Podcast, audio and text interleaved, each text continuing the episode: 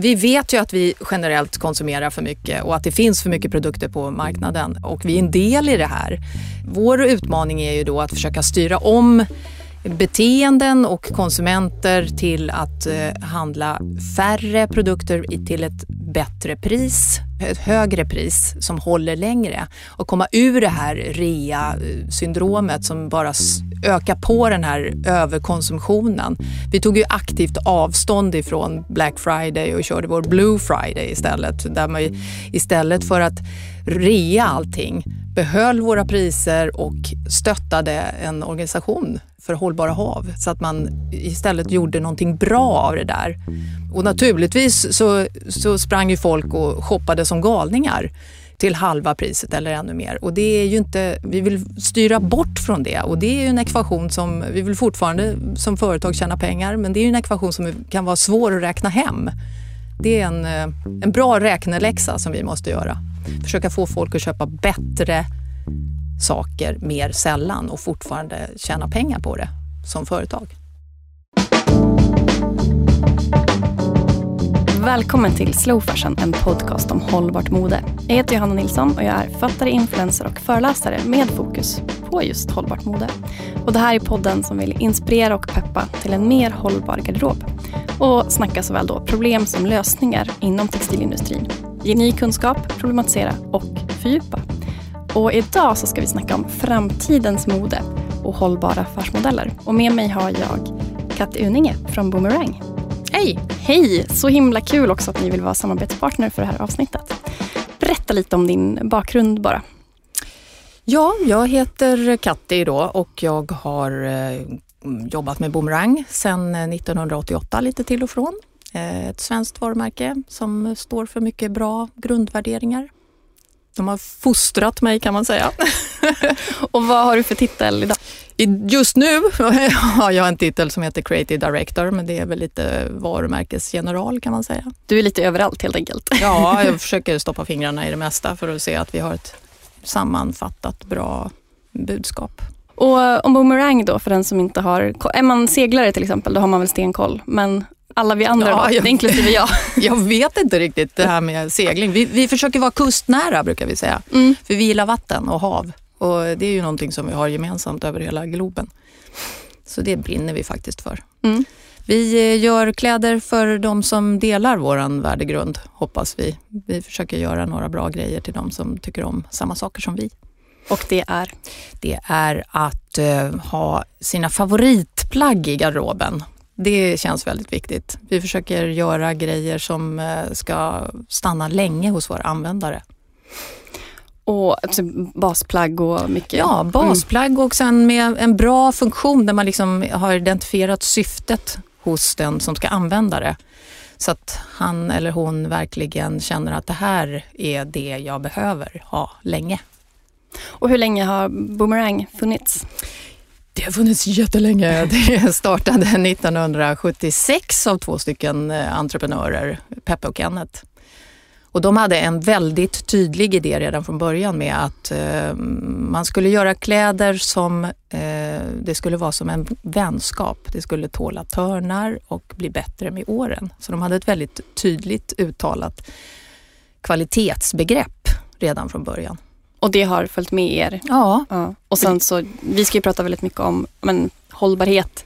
Jag är övertygad och där är vi överens, vi ska prata mer om det också, men att det är en del av framtidens liksom, modeindustri. Ja, det finns ingen annan faktiskt väg. Nej. Utan det måste vara hållbart. Mm. Det, det, var ju ganska modernt på den tiden skulle jag säga. 76 kanske man inte hade hållbarhet som fokus. Eh, men de, och, och kvalitet Mm. Men de hade så tydliga sådana eh, idéer kring att eh, färre men värre, bättre grejer som håller länge och åldras vackert och såna här saker. Mm. Men jag tänkte för ett och ett halvt år sedan ungefär, mm. så vad hände då? Oh, vad var det som hände? Eh, ja, då fick vi möjlighet till en omstart. Mm. Eh, och eh, när man har ett sånt gammalt varumärke så är det mycket grejer som har följt med bara av, av någon slags slentrian. Men då fick vi möjlighet att på något vis genomlysa våran affärsgrund kan man säga och se, okej okay, vad ska vi ta med oss från det här? Eh, nu ska vi börja från, med, med en över 40 år gammal historia så ska vi börja på nytt Eh, vilket är bra. Det är ungefär som att rensa en gammal garderob. Eh, keep good, stop bad. Mm. Eh, vi behåller det här, men vi parkerar det här. Vi fick ju en helt annan eh, distribution, inga egna butiker. Ja, För ni hade egna butiker Förut hade vi det. och sen säljer ni hos återförsäljare ja, och egen webbshop. ja också. precis. Och återförsäljare, då pratar vi bland annat Åhléns City, MQ, Ja, tänker på vad man hittar. ja, Och sen och så på vår egen hemsida då Mm. naturligtvis. och lite andra olika återförsäljare. Lite andra kämpare där Mm. ute som kämpar i den privata återförsäljarledet. Ja. Men vad, vad är det ni ska liksom, vad är det för stop bad då som ni har slutat göra? Ja, men det som är, är ju att när man har en massa egen distribution, då kan man ju tro att man måste göra så många olika saker. Eh, Men nu så känner vi så här, när man då tar bort ett varumärke från marknaden, då kan man ju fråga sig själv, aha, vad kommer folk att sakna? Egentligen så saknas det ju inga kläder på vår eh, planet just nu. Men vad skulle de sakna för expertis som vi kan komma med? Så då identifierar vi att vi vill fortfarande jobba enligt den här värdegrunden då som grundarna eh, skapade med att göra hållbara saker som, håll, som håller för flera användare. Vi vill gärna behålla våran eh, boomerang-effekt då som vi har och vi och det är vill ett second hand det är vårt eget Mm. second hand-koncept, precis. Och eh, vi vill göra saker som är mer relevanta för våra användare. Eh, vi behöver inte fylla deras garderober. Eh, vi kan låta andra aktörer få vara specialister på deras område, så får vi vara specialister på vårt område. Men jag tänkte på, innan vi träffades för första gången, det var några månader sedan, Mm. eh, och började prata så hade jag ju helt ärligt absolut noll koll eller tankar om ert hållbarhetsarbete och ert synsätt överhuvudtaget. Mm. För att jag inte visste såklart, Mm, men mm. också för att jag överlag är väldigt skeptisk mot företag som har liksom funnits med länge Mm. men ja, och som liksom verkar och verkar inom den liksom konventionella modeindustrin i många Mm. år. Eh, ni släpper ju kollektioner som alla andra. Mm. Ni säljs hos återförsäljare som inte direkt har fokus på, på hållbarhet. Och det är det här som är så klurigt då som konsument. Hur ska jag veta att ni gör någonting, Som är bättre. ja, någonting Mm. annat? Liksom. Hur, ska man veta, hur ska man veta det? Ja, det, det, det kan man ju kanske inte veta i ärlighetens namn. Eh, vi har ju, tack vare vår historia så har vi ju med oss väldigt mycket bra kvalitetsbegrepp. Och eh, det som vi vill föra fram, som alla står ju och tjatar om att man jobbar med hög kvalitet och såna här saker. Vi, vi jobbar ju inte i det segmentet som levererar massor med grejer hela tiden konstant. Eh, det finns ju olika delar i modeindustrin. Vissa är ju jättefast fashion och andra är lite mera slow och jag skulle nog eh, beteckna oss som lite mera slow. Så att då kan man säga att du har, ni har liksom lite, liten fördel egentligen av att ni har jobbat med kvalitet, även om det kanske inte var liksom med fokus på hållbarhet. Nej, det, det 76 blev en add-on kan man säga. Ja, men jag förstår. Mm. Men utifrån det då, hållbarhet är ju väldigt komplext och det är vi helt överens om. Jajamän. Det är Mm. inte bara i material. Men hur, hur tänker du kring, eh, kring hållbarhet? Vad exakt är det som ingår i det begreppet? För oss på Boomerang så eh, är det ju att vi eh, är väldigt noga när vi väljer våra material. Men det handlar ju också om eh, hur vi samarbetar, alla våra samarbeten med våra producenter. Eh, det handlar om eh, hållbar distribution, att man väljer folk som delar värdegrunden när man jobbar med folk. Det handlar om hur man också tar hand om plaggen i, eh, som konsument och som vi tar hand om dem. Och eh, hur man kan jaga bort plast i sin produktion. Och det, det finns så många delar. Man, det, är, det känns som att man målar en vägg. Man börjar måla ena hörnan och sen så försöker man förbättra hela tiden alla delar i processen. Och ni är inte framme? Nej, det tror jag inte alls. Vi Nej. är inte alls framme. Vi håller på. Det är ett pågående arbete, verkligen. Jag är ju själv väldigt övertygad om att den affärsmodell eller den, säga, den affärsidén, då, kärnan som man har i sitt företag är på något sätt grunden till, eller en förutsättning för om man kan göra liksom ett genuint och bra eller ett, kanske mer ett hållbarhetsarbete som inte kommer att kunna vara helt integrerat. Alltså, till exempel ett, om man tjänar då alla sina pengar på att sälja mycket och ofta Mm. så är det ju väldigt svårt att vara rakt igenom hållbar. Just för att, ja, då har man en inbyggd omöjlighet i det hela, ja, tror jag. Mm. jag tänker också det, eftersom just så här, överkonsumtion är ju en superstor punkt i, lite som du, mm. eh, ja, men, som du har sagt, att vi behöver ju inte fler grejer i världen Nej. egentligen, om vi ska vara riktigt krassa. Mm. Jag tror, så just utifrån det då, så tror jag ju väldigt mycket på att hitta andra sätt, alltså att man ska mm. kunna tjäna pengar på det som inte förutsätter ny konsumtion. Mm. Hur tänker du kring, kring det? Ja, det är precis sant. Alla har sina garderober proppfulla. Det är viss del av den här överkonsumtionen tror jag faktiskt eh, kommer att styra sig själv lite grann genom konjunkturskiftningar eh, och vad man lägger fokus på. Och sen så har vi ju en helt ny generation som är väldigt mycket mer ehm, eh, de är mer uppmärksamma på det här och det är ju deras klot vi håller på och ehm, producerar för. Så där måste vi ta vårt ansvar och, och konsumenten tar ju också sitt ansvar genom att välja bort eh, och vi försöker eh, ta ansvar genom att eh, se till att de grejerna som kom, väl kommer ut, vi är ju ett litet företag så att vi, vi drabbas liksom inte av det där att vi, vi skjuter ut för mycket grejer på Men hur, hur många är det som jobbar på Boomerang nu? Ja, men vi är bara tio stycken och tre stycken hjältar på lagret som då skickar ut våra få produkter. Mm. Men jag tänker ni ska ju fortfarande få en lönsamhet. Mm. För det, det, blir ju inte heller trovärdigt jo, att annars... prata om att vi inte vill, att ni inte vill sälja grejer. Nej. Då finns ni ju inte kvar. Vi vill ju sälja bättre grejer mm. eh, och eh, färre grejer. Och då kommer det naturligtvis att vara ett högre pris. Eh, så att antingen så säljer man ju tusentals till ett väldigt lågt pris. Med låg marginal. Med låg marginal. Mm. Eller så säljer man en bättre produkt där man har gjort ett bättre grundarbete. Eh, och då kommer det kosta lite mera. Eh, och, men det kommer hålla längre och det kommer vara mer hållbar och då kommer man ju tjäna sina pengar då eh, eftersom det är naturligtvis en affärsverksamhet vi håller på med. Eh, då kommer man att göra det med mer ansvar. Eh, lite mera sällan men bättre.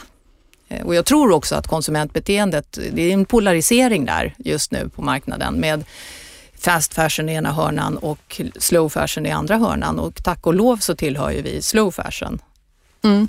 Så att, tänker att, eh, att liksom just att snarare då utveckla någon typ av liksom, olika typer av tjänster. Och, för ni har ju, boomerang-effekten har ni haft Ja, den länge. hittade ju vi på och det var ju mm. en rolig grej. Tack vare att grundarna har jobbat med kvalitet som fokus så länge så kunde vi ju ha det här kunde vi lansera den här boomerang-effekten då med att, man, att när man har tröttnat på sitt plagg eller när man eh, känner att nu rensar jag. Vi vill ju gärna tro att vi har gjort garderobsfavoriterna som inte rensas ut ur garderoben. Men om det skulle vara så att man då eh, har tröttnat så att man, att man kan komma tillbaka med plagget och det belönar vi då när man köper ett nytt plagg. Eh, och sen så tar vi hand om de gamla plaggen och, eftersom de är så bra produktutvecklade från början med bra materialval och produkt, eh, producerat på rätt sätt och alla sådana här saker så finns det ju möjlighet för en ny användare. Jag skulle ju helst vilja se tio användare eh, inte bara indiantänket, fem användare och fem generationer. Jag skulle vilja se att de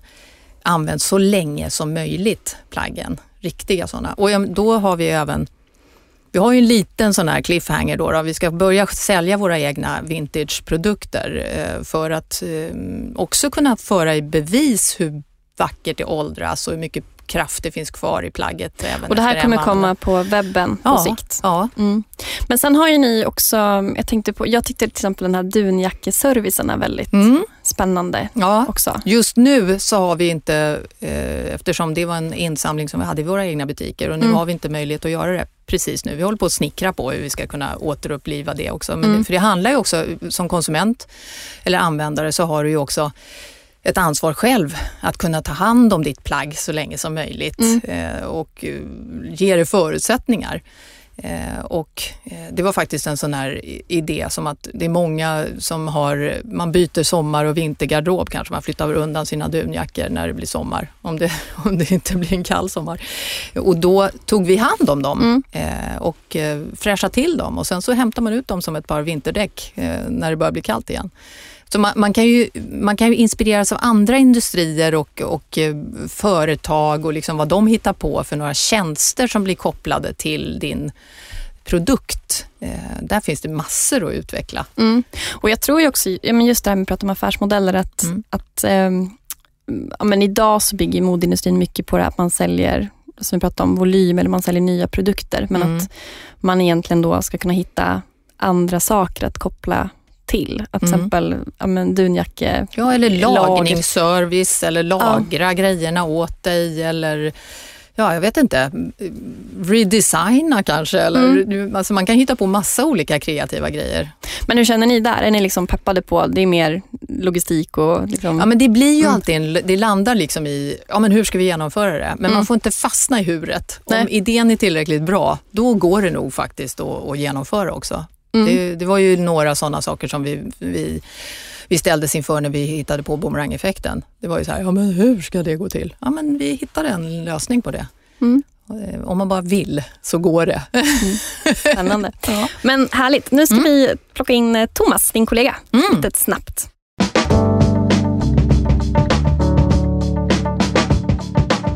Hej, nu har jag plockat in Thomas Neumann. Du är materialare på Boomerang Typ. Ja, eh, det kan man väl kalla det kanske på sätt och vis. Jag, jag har egentligen titeln eller produktchef. Jag eh, ansvarar för herrsortimentet just nu på, mm. på Boomerang. Med material och Precis, produkter. Ja. Men vi ska snacka lite. Vi börjar med den här då. Vad är det mest hållbara och schyssta materialet? Det är den eh. vanligaste frågan jag får. Ja, men det, är väl ändå, det, det måste ju vara det materialet som man har i sitt favoritplagg. Som man älskar att bära och ha på sig hela tiden och som som eh, blir bättre med tiden och skönare med tiden. Det man inte kan vara utan. Det som faktiskt används och är bekvämast och, och det du sa också, just att det blir snyggare med tiden och inte tvärtom, gör ju att man ökar användningen ja, precis. också. Men är det någonting som ni har med er liksom i, det ni, i det ni gör, den tanken? Ja, vi, vi, eh, vi väljer egentligen, vi fokuserar på naturmaterial egentligen i första läget. Och sen eh, i, i mån av, eller i behov av, av liksom funktion och sådär så går vi in och blandar upp det här eller använder syntetmaterial också. Om man pratar dun och eh, regn eller vind och sådär, då, då kan det bli aktuellt. Men annars är vi liksom, fokuserar vi på, på naturmaterial. Och vilka material är ni som Ja, det är framförallt, ja, men största, största delen i alla de varugrupperna eller plaggen vi gör är ju, är ju eh, bomull egentligen.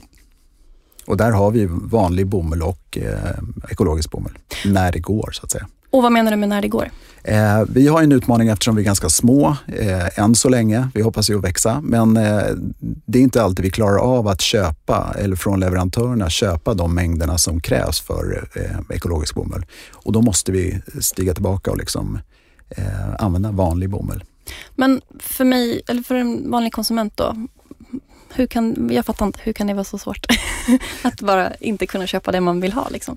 Nej, men det handlar ju om att, att kunna klara av att producera det. Vi kan göra allt ekologiskt bomull, men då behöver vi köpa på så pass mycket, mycket garn eller, eller material, vilket vi inte klarar av. Liksom. Ja, det är andra det, kvantiteter? Liksom. Det är andra liksom. kvantiteter, precis. Mm. Och innebär oerhörda kostnader som vi inte klarar av just nu i alla fall. Ja.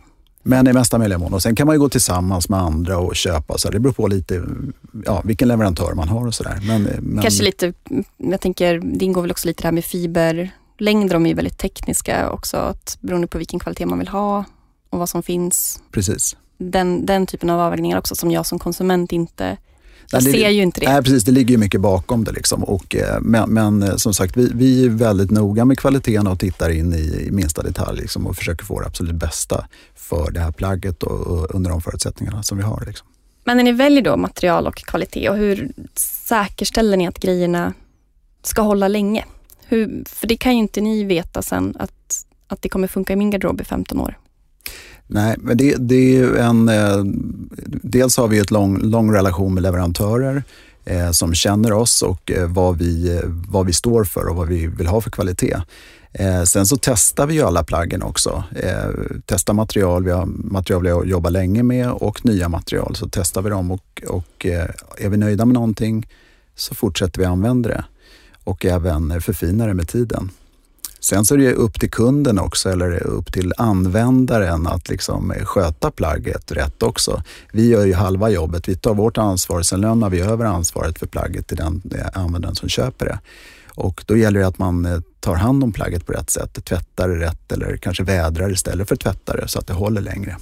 Men har ni ett ansvar i att skicka med den kunskapen Absolut, det har vi. Och eh, det kanske vi inte gör fullt ut idag, men det måste man ju titta på också och eh, kanske uppdatera det lite grann. Att det är någonting ni kan bli bättre Absolut. på så att säga. Absolut. Mm. Hur, du pratar just om långa relationer och så. Är det både med material men också med produktion? Tänker för att hållbarhetsarbete handlar ju väldigt mycket också om social hållbarhet. Mm. Som jag sa tidigare, vi har ju leverantörer, de flesta som vi har jobbat under väldigt lång tid.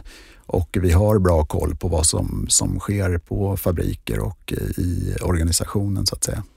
Sen så är vi ju som sagt en liten organisation och kanske inte kan, kan göra de här besöken som vi alltid vill kanske, eh, eller besöka dem oftare och se hur det går till. Men, men som sagt, vi har en trygghet i att vi har jobbat länge och de känner till oss väl. Vi har en bra, bra dialog med dem. Vart producerar ni i, idag?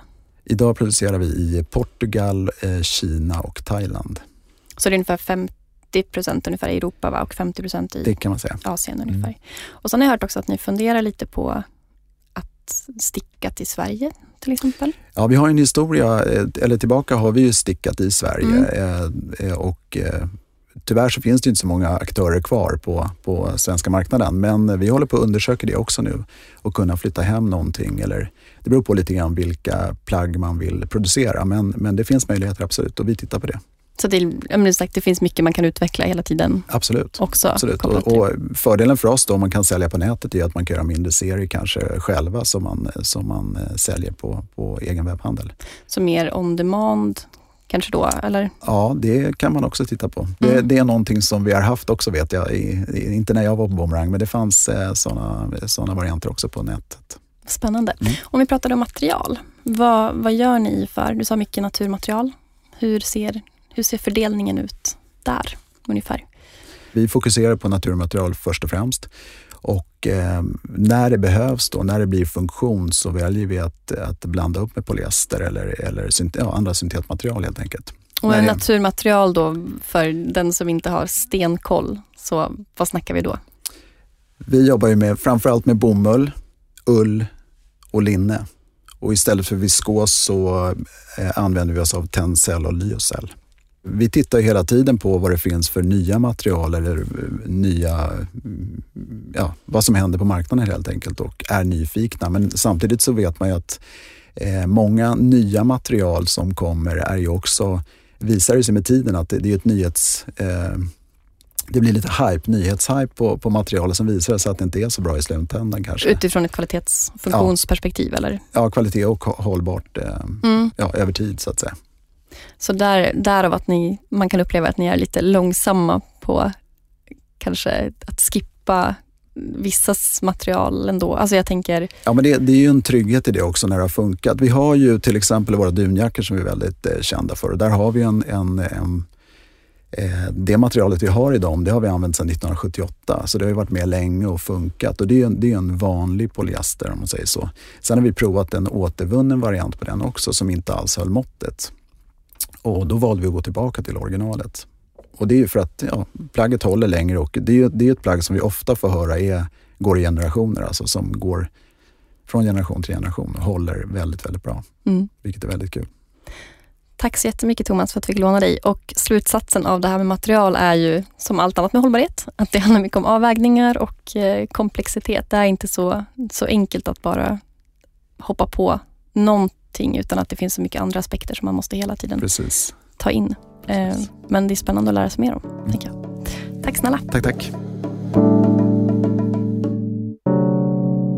Katti, ni har ju som sagt många års erfarenhet inom branschen och jag tänker just det här med att arbeta fokuserat med hållbarhet handlar om att veta vad man måste förhålla sig inom branschen men också vad man behöver omforma.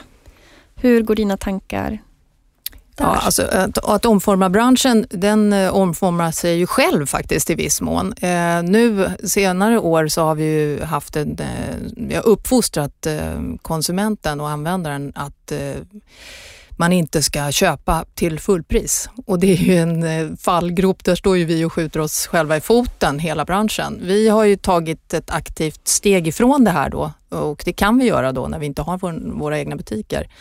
Vi väljer att se en möjlighet att inte rea själva. Sen kan inte vi styra våra privata återförsäljare vad de eh, gör. Eh, På grund av lag? Man får inte ja, man bestämma kan inte pris? Nej, man kan inte göra det. Eh, vi skulle ju gärna se att man, när man, man, man presenterar en produkt i början på en säsong som kostar 4 000 och efter två månader kostar den 2 000. Det är ju att uppfostra Eh, konsumenterna till att eh, väntar du bara ett litet tag så kan du köpa för halva priset och då blir det ju en överproduktion och det blir en, eh, ett hanteringssätt som inte är hållbart. Här försöker vi då genom vårt eget hanterande att gå iväg ifrån det för vi tycker ju att produkten måste vara värd priset hela säsongen, hela året och till en användare till och hela, hela vägen. Att det finns ett konstant värde kopplat ja, till en Till produkten, mm. att det ska finnas kvar. För annars så uppfostrar man ju, eh, det är ju som att pumpa upp priserna för att kunna ha råd att rea dem eh, efter halva säsongen mm. eller kanske mid-season eller sådana här grejer. Men är det också ett sätt, vi pratar just om affärsmodell, och så man kan sälja mer till fullt pris så kan man ha högre marginaler och då kan man också behöver man egentligen sälja färre Ja, det, det, det, är ju alltså om, by the end of the day. Eh, mm. Eh, om man har en, en produkt som är värdebeständig så, så kostar den ju inte hälften plötsligt. Mm. Eh, det, det, och det, det är ju det som vi vill kunna kommunicera genom att göra bra materialval och göra ett bra grundarbete och sätta den här produkten på marknaden till ett relevant pris. När då dessutom folk inte köper så mycket grejer så väljer vi och hoppas då i alla fall att folk ska se värdet i en, en bra istället för tio halvbra. Mm. Och hur, hur tänker ni kring eh, design och så? För jag tänker att pris är en aspekt till att man liksom har snabba kollektions... Alltså att det blir rea mm. snabbt och så. Mm. Eh, men också det här med att faktiskt det är grejer som är, ah, det är så våren 2019. Jo men det finns ju alltid, alltså det är ju en underhållningsbransch så att man behöver ju ett nyhetsvärde också. Eh, men det kan ju vara en färg eh, som man gör det, men man håller i material och form i, i, i det plagget kanske då. Eh, men vi vill ju inte göra grejer som har ett bäst före-datum modemässigt utan vi vill ju hålla i våran stil så att, det, så att det inte ska gå ur tiden. Så fort man trampar in i, i mode, eh, trendvärlden så att säga, så, så eh, blir det ju också, då kan det ju också bli otrendigt. Vi ligger väl kanske då och eh, försöker göra långsiktiga enligt våran stil istället. Den är stolt då. otrendiga. Ja, men lite så stolt otrendig. Och det, kan ju, det finns ju andra som är mycket bättre på att vara supertrendiga och jättesnabba. Mm. Eh, och, men vi kanske inte, det är inte vi. Liksom. Vi är mer långsiktiga och mer, mer långsiktig stil än snabba trender. Men rent konkret då, betyder det, för ni släpper ju kollektioner. Jajamän. Som alla andra. Så där är ni ändå en del av, av systemet. Ja. Mm. Hur, har ni någon tanke där? att Byter ni ut hela kollektionen? Eller? Nej, absolut inte. Eh, och där gäller det ju liksom att ha en bra balans. Då, då Vissa favoriter som inte ändrar sig någonting eller bara förfinas. Eh, några produkter kan ju vara sådana här, eh, oj vad var det som hände produkter, såna här som blir bara jätteroliga. Men de ska ju fortfarande knyta an till våran stil, men bara lite en aning mer högljudda. Men eftersom vi har våran boomerang-effekt så, så vill man ju att produkten ska vara så pass långsiktig att den då kan leva länge och inte gå ur eh, stilen. Eh, så där det landar ju ett ansvar för oss då hur vi behandlar våra sortiment och kollektioner och sådär. Sen är ju hela industrin extremt gammaldags i det här med liksom vår vinter, sommarkollektion. Alltså det är så väldigt statiskt. Det är som en skola med vårtermin och hösttermin.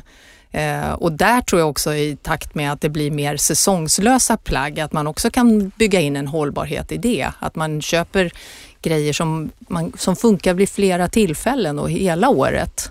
Men när du säger att industrin är gammal, vad är det som måste göras då för, för framtiden? Ja, vi måste absolut sluta med att ha de här rean, eh, skoven och vi måste se till att vi inte överproducerar på det här viset eh, för att få det hållbart. Vi måste tänka mer långsiktigt i produktutveckling. Och eh, du pratar just långsiktighet också. Jag tänker, vi pratar mycket om andrahandsvärde och så. Är det någonting ni har med redan i designprocessen? Att det ska finnas ett andrahandsvärde? Ja, absolut. Eftersom vi har vår boomerang-effekt så måste det finnas ett eh, andrahandsvärde. Så att ni redan där tänker att det är en Mm. del av er lönsamhet. Ja, Att tänka att den ska kunna säljas om och om. ja. Att Igen. den ska finnas, att den framförallt, alltså lönsamhet för oss och lönsamhet för jorden, eller hur man ska säga. Vi måste ju ta det i båda aspekterna. De måste gå hand i hand. Det måste gå hand i Mm. hand. Är, det en, är det en fördel eller en nackdel då att ni är ett relativt litet märke? Det är en, alltså vi är ett jättelitet märke och nu ännu mindre efter den här omstarten. Men fördelen med det är ju att det är nära till beslutet och att man kan genomsyra hela den, hela den lilla industrin med samma beslut och värdegrund. Och då pratar vi ju med en mun. Eh, det är svårt att nå igenom bruset eftersom det är så många budskap och alla skriker till höger och vänster och det är röda skyltar. Men eh, vi envist håller vi på och eh, tror att om vi håller vår kurs så, så kommer det att löna sig. Men vad, vad har ni för största utmaningar just nu då? Jag tänker en sak som jag har reagerat lite på att typ, om man lyssnar på det här poddavsnittet nu så kanske man går in på er hemsida. Mm. Och där står det inte så mycket. Nej. Och Nej. det är ju också en del i vårat, där kan vi bli jättemycket bättre. Vi har ju tagit, eh, det tar ju ett år att starta om i princip. Eh, Och nu när vi har sådana tydliga fokus på vad vi har för grundvärden och det vi är så få eh, som förvaltar det här numera så kan vi också ha råd att vara tydligare och då ska vi uppdatera med, vi ska sätta fokus på det i mycket högre utsträckning. Mm. Men man kan få mejla er. Man kan få mejla så får man ett kilometerlångt svar eller ska man ringa till och med, för så små är vi. Jag fattar. Men eh, så då antar jag att kommunikation är lite en, en utmaning där ni är. Det är det absolut. Mm. Och det kan man ju bara tänka sig. Man öses över med bilder och texter och budskap och one-liners eh, hela dagarna. Så att, eh, där är det ju en utmaning att eh, få fram sitt budskap. För det är relativt låg volym på det. och det finns många som betalar för högre volym eller hur man nu ska säga. Mm. Så ja. Mm. Det är en Men- utmaning. ja, men det förstår jag verkligen. Men eh, om vi sammanfattar då det hela så vi pratar just om framtidens affärsmodeller och eh, vi har pratat väldigt mycket om boomerang såklart då. Mm. Eh, men just hur ni tänker rent konkret i det här. Att ni liksom hela tiden som jag tänker då att det är liksom en, en ständig utveckling och en ständig progression. Att det är det Mm. som är, Mm. ehm, att, ja, att, är ni klara snart? Nej, är vi klara? Nej, det är, ja, det är semester snart, men eh, eh, klara blir vi nog aldrig. Eh, det är ett pågående arbete och eh, det är en eh, process som vi försöker göra bättre och bättre hela tiden naturligtvis. Det vill man ju göra, man försöker göra sitt bästa. Eh, vi, vi tar viktiga, bra steg genom att fokusera på den här eh, eh boomerang-effekten och hur vi bygger in det i våran affärsmodell. Så att boomerang-effekten i sig, bara just tanken om att det ska bli second hand, Ja, gör att ni gör smartare grejer ja idag. från början liksom, Ja. när ni nyproducerar. Det blir som en cirkel. Jag fattar, för jag tänker Mm. det där är annars kan man ju vara lite kritisk kring. Mm. Att ja, men jag får en rabattkod och så får jag fortsätta konsumera nytt och så har ni ryggen Mm. fri för att jag lämnar in second hand. Mm, ja, men alltså, vi vill ju verkligen inte betrakta det som någon slags eh, greenwash-känsla. Eh, det finns ju många företag som inte kan applicera en, second, en egen second hand därför att det som kommer in i cirkeln är redan för eh, låg eh, kvalitet så att det kommer inte att komma tillbaka på ett snyggt sätt. Eh, men här har vi ju eh, vårat, vi, har vi tar ju ansvaret för att de produkterna som vi sätter på marknaden, de kommer vi också kunna få tillbaka själva. Och då måste vi också kunna göra någonting med dem. Eh, Där har vi ju olika eh, innovativa idéer, men förutom vår egen vintage då. då. Men eh, man, det, det skapar ju liksom en, ett ansvar redan från första pennstrecket och materialvalet och produktionssättet. För att man eh, kommer att kunna, det kommer kunna landa tillbaka eh, tre år senare på ditt bord. Eller 25 år senare. Eller 25 år senare, helst 25 år. Vi har Mm. några sådana exempel. Mm. Ja, Mm. jätteskönt. Ja men vad spännande. Mm. Tack snälla Katti för att Tack du har så varit med. Och Tack. tack för att ni ville vara en del och samarbeta med mig och podden. Ja, vi är jättestolta. Det här var säsongens sista avsnitt. Och om du gillar podden så får du jättegärna dela den vidare till andra och betygsätta den i poddappen så att fler hittar till den. Eh, och vi hörs vidare på min blogg slowfashion.nu och på Johanna N. Sve på Instagram. Och så hoppas jag att vi ses snart igen med nya avsnitt.